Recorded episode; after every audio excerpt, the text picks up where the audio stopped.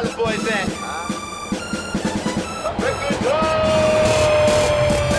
Pilot Boys, we get on up. We gon' fly, boys, we getting up. So high. So high. Pilot Boys, we get on up. We gon' fly, boys, we getting up. And we're back with a special NFL draft special. Menace to Sports and Pilot Boys podcast coming together to run everything down here with this exciting draft coming up tomorrow. I think everyone is excited for football to be back next season, Zach, and the draft is kind of like the kickoff for everyone's anticipation of all things football coming into next year. I know you are. Looks like you got a little bit of a tan, brother. Yeah, I played a little golf, man. We finally got an 80-degree day. I was like, I got to be outside. So got a little sun soaked in. Nice. Golf season is upon us too.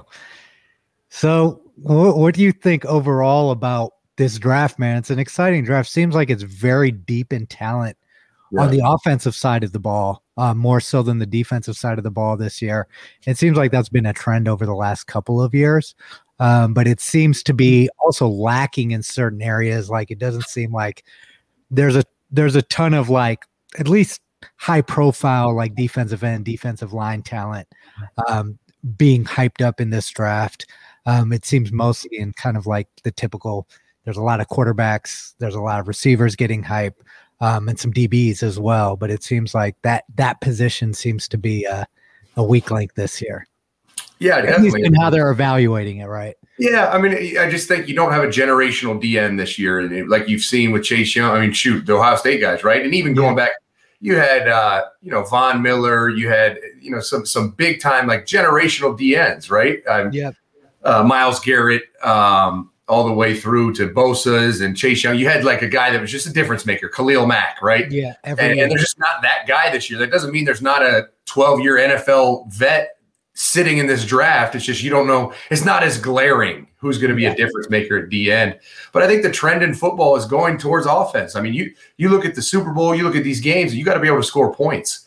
And I don't want to discount defensive football because obviously if you can – slow down these offenses, you got a better chance of winning. But electricity wins games now. And you look at Pat Mahomes and what he's done in Kansas City. You look at what the Browns are trying to build right now, and it's all offensive football, right? Very different. Browns run the ball. They have a great offensive line, two great running backs, and they have some prolific receivers. But I think offensive football is ahead of the curve right now, and it always will swing back someday. But right now, offense is the hip and in vogue thing to do. Yeah, and it seems specifically what we're seeing the last 3 years, the position that's near and dear to your heart, receiver, has just been producing like high-level all-star type talent in abundance every year, and it doesn't seem like this year's draft is lacking in any talent either. No, and I think a lot of that you can really point to Chris Olave coming back to just prove how deep this receiver class is. I mean, from Jamar Chase to DeVonta Smith to Jaylen Waddle, there's a number of great ones. And I mean, Kyle Pitts, you could throw him in there because he's a receiver. He can't block anyone. So there's a lot of great players in this draft, a lot of offensive explosions. Yep. Excuse me. Bless you. Yeah, it seems that way. And you brought his name up, so I wanted to talk about this a little bit. The tight end position. It seems like every year there's a tight end that's hyped up to be the next great tight end, but it doesn't seem like those guys translate quite the way the expectations the expectations that are set for them envision their success being, right? Like you have guys that are just amazing freak athletes. Why do you think that transition from college to the NFL, that position specifically, is so difficult? Well, I think it's a matter of what you're asking them to do, and then it's also a matter of how you watch the game as a fan.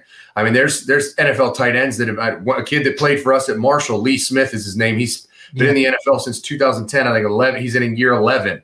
And most people probably don't know his name because he's an on-the-line blocking tight end.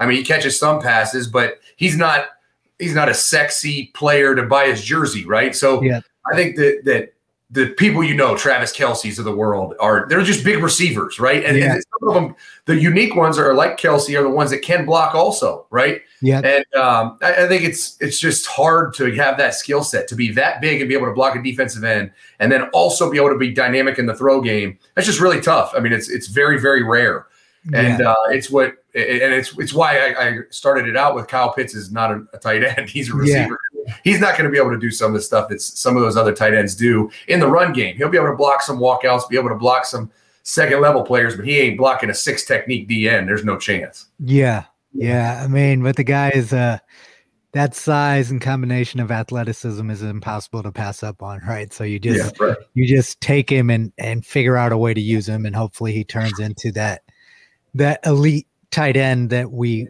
had hoped for. I remember last time we had heard this much hype around the speed of a tight end, I think was Vernon Davis when he ran like a 4.4 at the combine. But I think this is the next guy that we've seen with this type of speed at this type of size. It's pretty crazy. Yeah, he's freaky. I mean, he's long. He was their whole offense. Him and Kadarius Toney were Florida's whole offense. They didn't have a run game. They didn't really have outside receiver support. So it was those two kids in the middle, and they isolated. I mean, they did everything you could do with them, right? They made him outside receiver, put him in the slot, put him in the backfield in an H back position. They used it. I mean, they did Dan Mullen did a fantastic job highlighting what was one of the premier players in the country, and now the kid's going to get paid for it, and that's you love to see it. I mean, there's anytime they say that the Falcons are looking to are probably going to draft him and are possibly looking at dealing Julio Jones. Like, that kid's really good. Like, they're going to bring him in and deal Julio. Like, that's a really talented kid. Yeah, and it shows. He jumps off the film in any game that you watch in Florida. He's making some incredible plays, and it seems like he's got the heart of a champion as well, and wants to be great. And that's always something that you look for as well. But with the receiver class, this is it's interesting, right? Because it seems like the guy that we think is the best receiver in the draft, DeVonta Smith, is looked at as kind of by NFL draft experts as like the third or fourth receiver that's going to come off the board. Obviously the main reason for that is the size. This are the size questions, but I think teams are making, I understand the Jamar Chase and Kyle Pitts part of it, but once you get beyond that, I mean, you have to look at this guy's body of work and look at his film and say, we haven't seen a receiver this advanced come into the draft in a long time, you know? Yeah, he's really talented, but what is a little bit of recency bias when you talk about DeVonta Smith, because he was outstanding. Excuse me, I'm sorry. Yeah, DeVonta Smith was outstanding. I mean, he had an unbelievable year, just an absolute freak talent, but what you saw was he had an offensive coordinator that utilized him brilliantly, right? It's Steve Sarkisian. He had a quarterback that was just the ultimate dealer. Like, he had a great run game. I mean, just a loaded team. And I'm not trying to take anything away from him, but if you really rewind 12 months ago right now, there was no one in the world that wouldn't have taken Jamar Chase or Jaylen Waddle over DeVonta Smith, and those two kids didn't play. Mm-hmm. So I know he got better. I know he had a great year, but Jamar Chase didn't just sit around and eat Cheetos, right? Yeah. Trained, he grinded, he might have got better too, and he might still be better than DeVonta Smith, right? That's why the evaluation process and the individual workouts are so critical, because you really get a picture of where is that kid now? How much better has DeVonta Smith gotten from the national championship game till right now? I mean, it's been 5 months of development. Like, has he been training hard? Like, is he in the best shape of his life? Like, that's what we don't know, but the NFL scouts do. Yeah. Yeah, and speaking of those NFL scouts, it seems like they're pretty close-minded in how they evaluate each position. It almost seems like they have like a set of boxes they check, and it's hard for them to also evaluate talent. That's why you see guys like Antonio Brown in the third, fourth round, or fifth round guys turn into Pro Bowl caliber players. Do you think there's like it's become too biased toward these metrics that don't really even matter? Like, how fast a guy can run in a straight line does not matter. Some of the stuff they put them through in this meat market in the combine doesn't tell if you're a good football player or not, you know? Yeah. But it seems like they lean on these things a little bit too. I mean, there's a lot of things in football that are true, and they weigh on them heavily. Like you, I mean, if you're going to miss with speed, right? If you're that's a critical thing in recruiting and everything. Like you'd hate to miss on a 4.6 receiver because if you miss on a 4.6 receiver, you can't get for you. I mean, he has no value. Yeah. But they do. They put way too much. I think they'd want to be. Here's my opinion of the NFL front offices and draft process. It's a bunch of people that think they're smarter than everyone else. Yeah. I mean, every NFL coach and scout thinks they're smarter than college football coaches. They think they're markedly smarter. And so when they watch film, they're like, yeah, but I don't even know if that guy could coach that was teaching him things. So let's just look at how his raw ability at this combine and project what us brilliant geniuses can do with him. Yeah. And it's like, you fucking idiot. How about you just watch the kid play the sport you're about to pay him to play? Yeah. Right? Yeah. And they don't. And so they're so conceited that they fall in love with a Darius Hayward Bay that runs a 4.2, can't play dead, can't catch. And it's like, well, you just wasted millions of dollars just because you're ignorant. Yep. Yeah. And it happens every single year. They don't learn from their lessons. I think it also shows you that there's a select few that are really, really good, and the rest of them are clowns. Yep, yep. And the other thing about this is they think that they're more, that they're smarter and that they're going to be better. But almost every guy that I know has played at an elite college program says that the training regimen and the focus was much better when they were at college than when they get to the NFL. Yeah, there's no doubt about that. So that's another thing, another reason why it's like it's just pure hubris, because you're saying that you're going to be able to take these guys and develop them better, but they're getting better development in college than they're getting in the NFL. you know? I mean, almost. I mean, not every team. There's some great football coaches in the NFL. Obviously, I'm not going to sit here and say the whole league is full of terrible coaches, but I don't think I had a player that came back that ever said they were learning and growing and getting developed at a higher level than we did at Ohio State. Now, several of them came back and were like, it's a joke. They don't teach us shit, right? Yeah. But there was a hand, like Michael Thomas, the Saints were phenomenal. He learned a ton. And he was like, he would tell me, he's like, it's pretty much like Ohio State, different offense, like different defenses, but similar learning and teachings and stuff like that. So it's not a development league. It's if you can't do it, someone else will, and we'll pay them. Yeah, we draft you, we pay you a bunch of money. You better figure it out for yourself. The guys that do well figure out the entire system, how to keep their body right, how to train right, and spend the money that's necessary to make sure and ensure their success. Whereas in college, you've got that support system consistently. For sure. Now, the elephant in the room, of course, of this year's draft and every year's draft are what's happening with the quarterbacks. Wanted to get an idea of how you feel about this year's quarterback class, and then also kind of what's been happening with Justin Fields specifically in terms of why people are starting to be more critical of him. Well, I think I could really go deep conspiracy on you if you want to. I think that because ESPN is their classic, right? ESPN came out with the whole narrative that Justin Fields didn't work hard. Justin Fields has epilepsy. Like, they're putting out all this propaganda. ESPN is, right? Yeah. And then on the reverse side, a couple of days later, they're like, Justin Fields is falling because he's a black quarterback. And it's like, wait a minute. Are you trying to play both sides here? You're the one saying he's falling, and now you're trying to play it like it's some racist thing. And the reality is, I think that they like to get the clicks from Buckeye fans because Buckeye Nation's huge and they're very passionate. And if they talk about Buckeyes negatively or positively, that link is getting clicked. That's the reality of what I think. But the draft, I think the quarterback class is solid. I mean, there's 5 guys that can really, really play.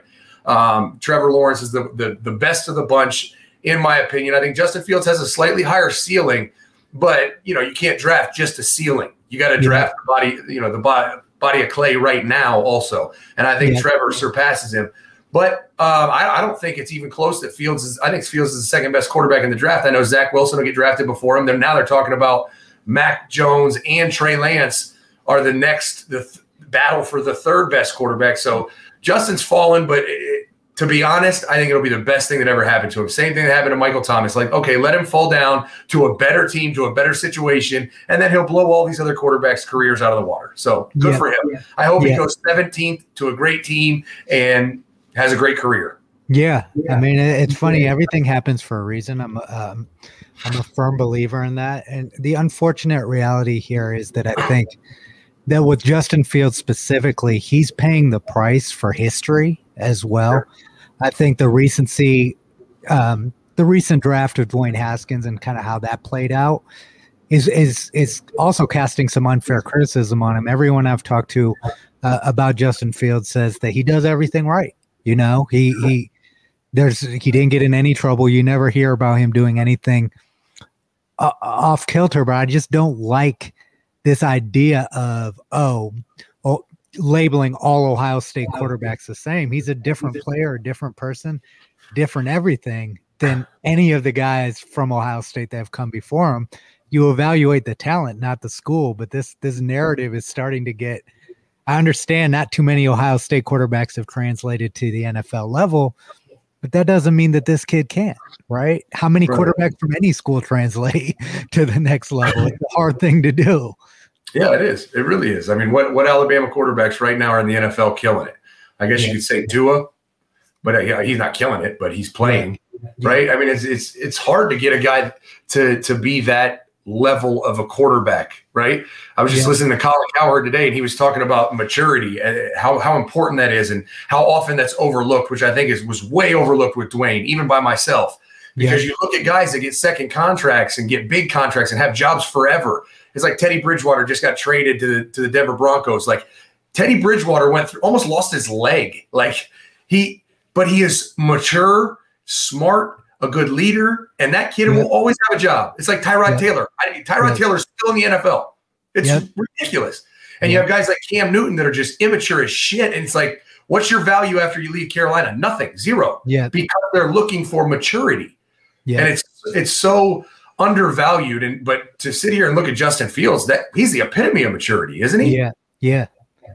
I mean, anybody who's been in and around the Ohio State community and asked the questions, whether they're asking the current coaching staff, the previous coaching staff, there is nothing negative that's said about him, even by his teammates. All his teammates love him. Just seems like a class act all around, and that element of it is kind of annoying to hear, but I do think that, like you said, I think a lot of this is done for clicks, and they're not thinking about the fact that, hey, this is this kid's career, us kind of creating a story to make Ohio State fans angry may actually hurt him, right? Because that's just the unfortunate thing that happens. Now, here's the thing that I kind of want to figure out in terms of evaluating quarterbacks. When you have a Trevor Lawrence or Justin Fields, who you know played against a really elite level competition, how do you then go and evaluate like a Trey Lance or a Zach Wilson and say, hey, these guys are potentially better prospects than these guys who thrived in tougher environments? Like, is that, again, the NFL trying to outsmart itself, or is there actually some way to just look at a quarterback and say, hey, this guy, even though he played against really bad competition, is going to make it at the NFL level? Guys do work out, you know, like Carson Wentz and Joe Flacco are examples of guys from smaller schools that translate. But it seems like another one of those NFL, we're trying to be smarter than everyone else type of things that goes into this. Yeah, I think it is. I mean, that's definitely a part of it. But I also think quarterback's a unique position where you can see physical traits that translate to NFL success. Arm strength and accuracy are so huge. And being able to do things with the football, with your arm, in awkward body positions, like those things are so important because of how the game has evolved and how it's played. You can't ever – I guess project like how will that quarterback deal with having freak athletes all over the field because they played at North Dakota Southwestern State University. Like they don't know what that's like. Yeah. But you could see things that tell you like Trey Lance has an absolute hose, a cannon, right? Yeah. So now you got to get into the other things that matter, like intelligence and maturity, and you know if the guy's built right, you could be a guy that's a franchise quarterback, right? And if he's not, I don't care if you're at Ohio State or South Dakota State, if you're not built with those intangibles, you're not going to be a successful long-term quarterback in that league. Yeah, that's 100% true. I mean, where do you see Justin going? I kind of think Atlanta's going to take him at 4 if he falls there personally, because it seems to make a lot of sense, right? They've got a lot of young skill position talent. Even if they do trade Julio, I think they have a lot of talent on that roster, and he might be a good fit. I know he's a Georgia kid, might be a good fit. Where do you think are like the best fits for him if he drops? Obviously, New England is one that everyone's talking about as well. Yeah, I mean, I think that New England would be a no-brainer success for him. Like, that's where I hope he goes. I definitely see Atlanta happening without a doubt. I'm still not sold that the 49ers are actually done. You know, everything's being reported is they're down to Trey Lance and Mac Jones. I'm not sold that that's reality. I think that a lot of these NFL teams put stuff out through these NFL insiders, and a lot of times they get a narrative out there that benefits them, right? So I bet there's a lot of teams in the middle of this first round that are not feeding information on Justin Fields, but they're fanning the fire. They're like, keep going with that Fields stuff. Keep running it, right? Yeah. Because it helps them get the kid in the end, right? So I can see him going to New England. I can see him going to Atlanta. I think New England is the spot where he will have the best chance at success because of how Belichick's system and entire, corporation is run. But I'm not sold he's not going to be a 49er. I'm not. I doubt he will be, but I'm not here to say he's not going to be. Yeah. Yeah. I mean, you never know. You know, when a team is saying that we're down to 2 people, I tend not to believe it, because why would they tell everyone that? Right. What do you gain out of that? Yeah. What do you gain from telling people that? Nothing. And that's kind of the reason I don't trust it either. Now, since we're on this topic, just briefly want to talk about Ohio State players in this draft. Obviously, we're used to having a bunch of elite first round projected guys. This year we don't, but I do think that there are guys like Wyatt Davis and Sean Wade, who, if they go to the right team and they're developed right, that they could have really long and successful NFL careers. Who are some other guys kind of from Ohio State that you think can make an impact here at the next level? I think Pete Warner has a chance to be a solid NFL linebacker. Okay. Baron Browning, if he ever could figure it out in totality, could be a great player. The guy that I think is least talked about is Tommy Togiai, who is such a rare skill set. Like, those nose guards they're nothing pretty, they're nothing sexy, they're nothing attractive. Like, you don't get excited about him, and he just is really, really good. And he's a guy that I think will play a long time in that league. Wyatt's going to play for a long time for sure. And I'm excited to see Trey Sermon. I feel like Ohio State didn't really unleash him fully. I think he's a guy that can provide mid to late round value. And then, obviously, the top of the draft. Sean, it's funny because you look at it going into the year, Ohio State had 3 to 4 first-rounders. Now they might just have Fields. Yeah. Just guys didn't play as well as people expected them to or what they wanted them to, I guess. Yeah. But I think those are the ones that I'm looking at to – I mean, that's the draft class. I mean, I don't know who else – I don't see anyone else. I guess you could say Luke Farrell maybe could be a down-the-line draft pick. There's always an Ohio State tight end that just did his job at Ohio State that ends up with like an 8 to 10 year NFL career just blocking, right? And and that's what Luke Farrell can do. He's been well-coached. He's a big, strong tight end that can run a little bit and has good hands. I mean, he'll play in the NFL for a decent amount of time. I don't know if he's going to be a 12-year vet or anything, but he'll play. Yep. That's great. And as you've evaluated the rest of kind of these draft prospects, are there guys that are kind of under the radar, not just from Ohio State, that you think should be evaluated a little bit more highly than they have been? Sleepers. I guess we could just call them sleepers. Who do you have any guys that you think are sleepers? Yeah, So the one I'm going to talk about is not a sleeper. The two I'm going to talk about are not sleepers necessarily. They're both first rounders, but I think they're being incredibly undervalued.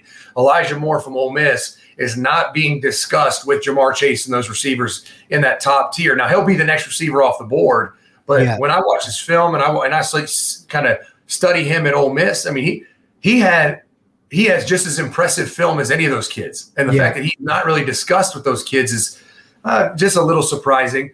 And the other kid is Pat Surtain. I think Pat Surtain's a top 5 pick. Yeah, and they're talking about him all the way down in the bottom half of the first round. I think that's just crazy. I mean, he's a 6'3" long corner with hips that can run and was locked down at Alabama for 2 years, basically. Yeah. So those are two that I think are undervalued. Now they're both first rounders. Outside of that, I'm not really sure. I haven't paid attention to where they have people going late in the draft, but those are two guys that I think are being undervalued in the first round. Yeah, and I would say the same to throw another receiver name out there, Bateman from Minnesota. I think he's going to translate. I don't know if he's being undervalued because I think most people have him late first, early second, so I don't know if that's necessarily undervaluing, but I think from what we've seen from him at Minnesota, the guy is going to translate to the NFL level, just not sure how, or where. So...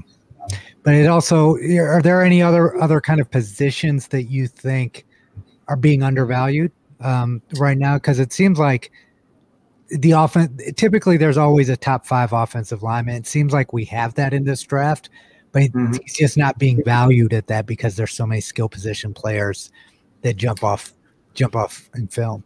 Yeah, I mean, there's the kids, Penei Sewell from Oregon is a top 5 pick for sure. It's just a matter of how it shakes out. It's always that way, right? Yeah. There's an actual top 5 pick sometimes is need specific. Like if you're the first tackle off the board, you're a top 5 pick, even if you go at number 11, right? In my mind, because it just means that those teams didn't need a tackle or needed something more than a tackle.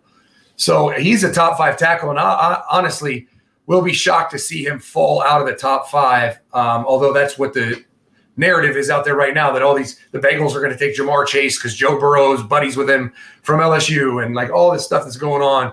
It's like, all right, if that kid lasts to pick number 8, I would be shocked because he allowed like 2 quarterback pressures in his career, something crazy. The Jamar Chase to Cincinnati story is something that they've run with that just doesn't make sense to me. They've got Boyd. They've got Higgins. Why would they then go and get another receiver when their quarterback, the reason that he's not playing right now is because your offensive line couldn't protect him? I mean, they are the Bengals, but it's just this story seems so out of left field and doesn't sound like it has any truth to me. It just seems, but if it happens, it'll be such a Bengals move. It's like, there you go. Yep. And where do you think our team, the Browns, what holes do you think that they need to evaluate and address? Well, they did a lot of free agency. I think they're so good offensively right now that they need to just absolutely invest in defensive football players. I mean, from in the back 7, really. They had guys like Denzel and Greedy that were injured quite a bit, so having them healthy would be a hell of a deal, but I think that also shows you why you can't ever have too many corners, right? Yep.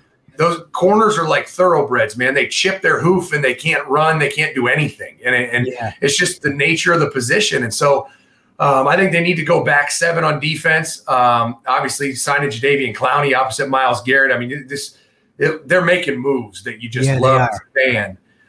So I'm just excited to see where they go with it and who they value that high in the draft, or in the first round, in the second round, in those defensive positions. I mean, on offense, like I don't even see where they would go. They could possibly go on offensive linemen, but their tight ends are solid. Their running backs it's the best room in the NFL. Their receivers are great, and their line was the best run blocking offensive line in the NFL. So they got to go full sell on defense. They have to. They do. And we have to talk about this one. It's Urban Meyer's first NFL draft. You got a bird's eye view of how he goes through a process in recruiting of evaluating talent.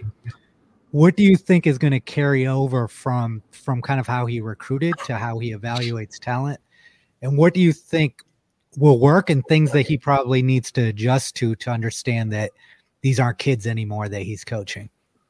Yeah, I mean, I think he's going to do a great job transitioning, better than if he would have ever jumped prior to now, because after going through what he went through in 2015, 2016, you know, not having a competent offensive coordinator and then trying to take over for him and run it kind of himself, but halfway in and out, I think he just realized that that's not his strength. He was never a coordinator. He was always great at being a head coach and leading a strong coordinator. So when Ryan Day came in, he really turned over the keys to the offense to Ryan, and a ton changed. And that was something I never thought would happen. And so once he did that, I knew that he could go to the NFL as long as he let the guys that are really, really good at X's and O's run that side of it, right? Yeah.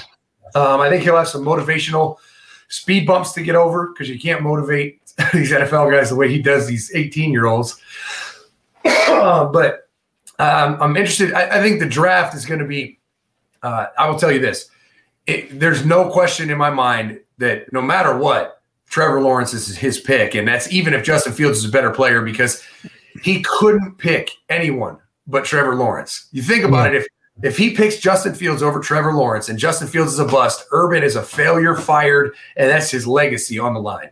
Yeah. If Trevor Lawrence is a bust, everyone will talk about how he was the best thing ever and everyone thought so, and he ended up being a bust. That's not Urban's fault. That's everyone's fault, right? Yep.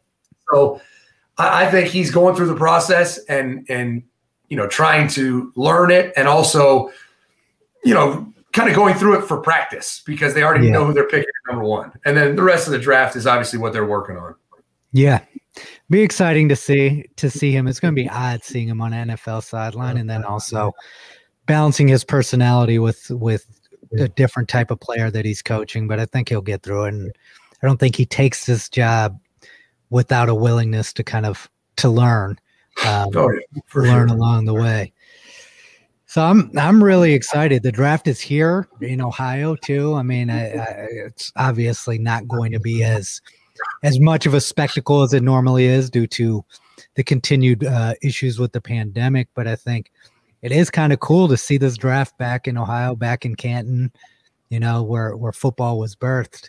Yeah, I think it's going to be awesome. And anything's better than last year. That weird floating thing in wherever it was, Vegas, that was just weird. I mean, just bizarre. It was pretty weird. I'm excited about it.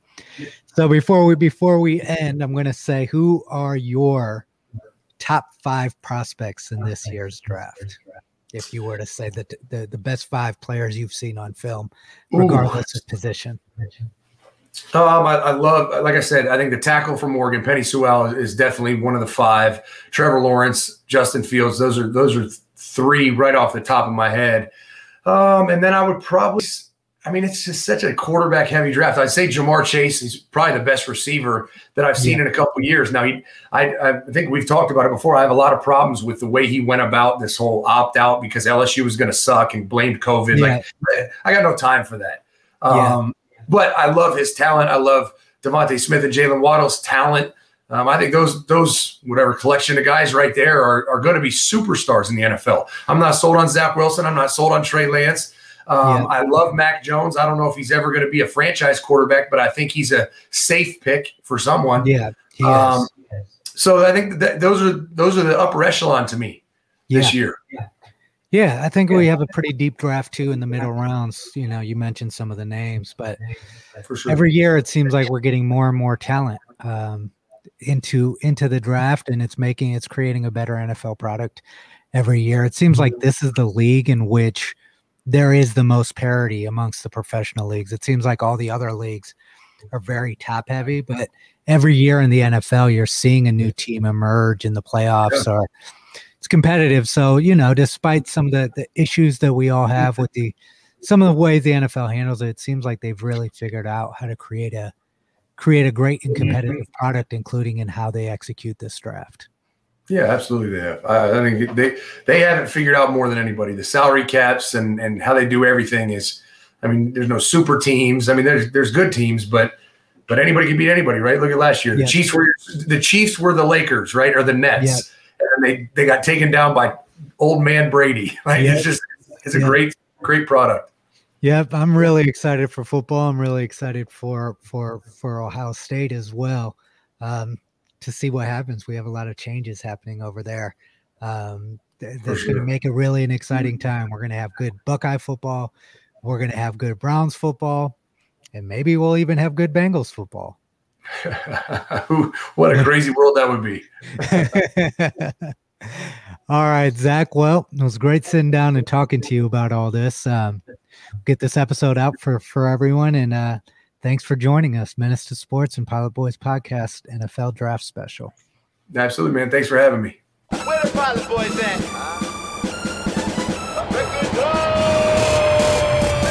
Pilot Boys.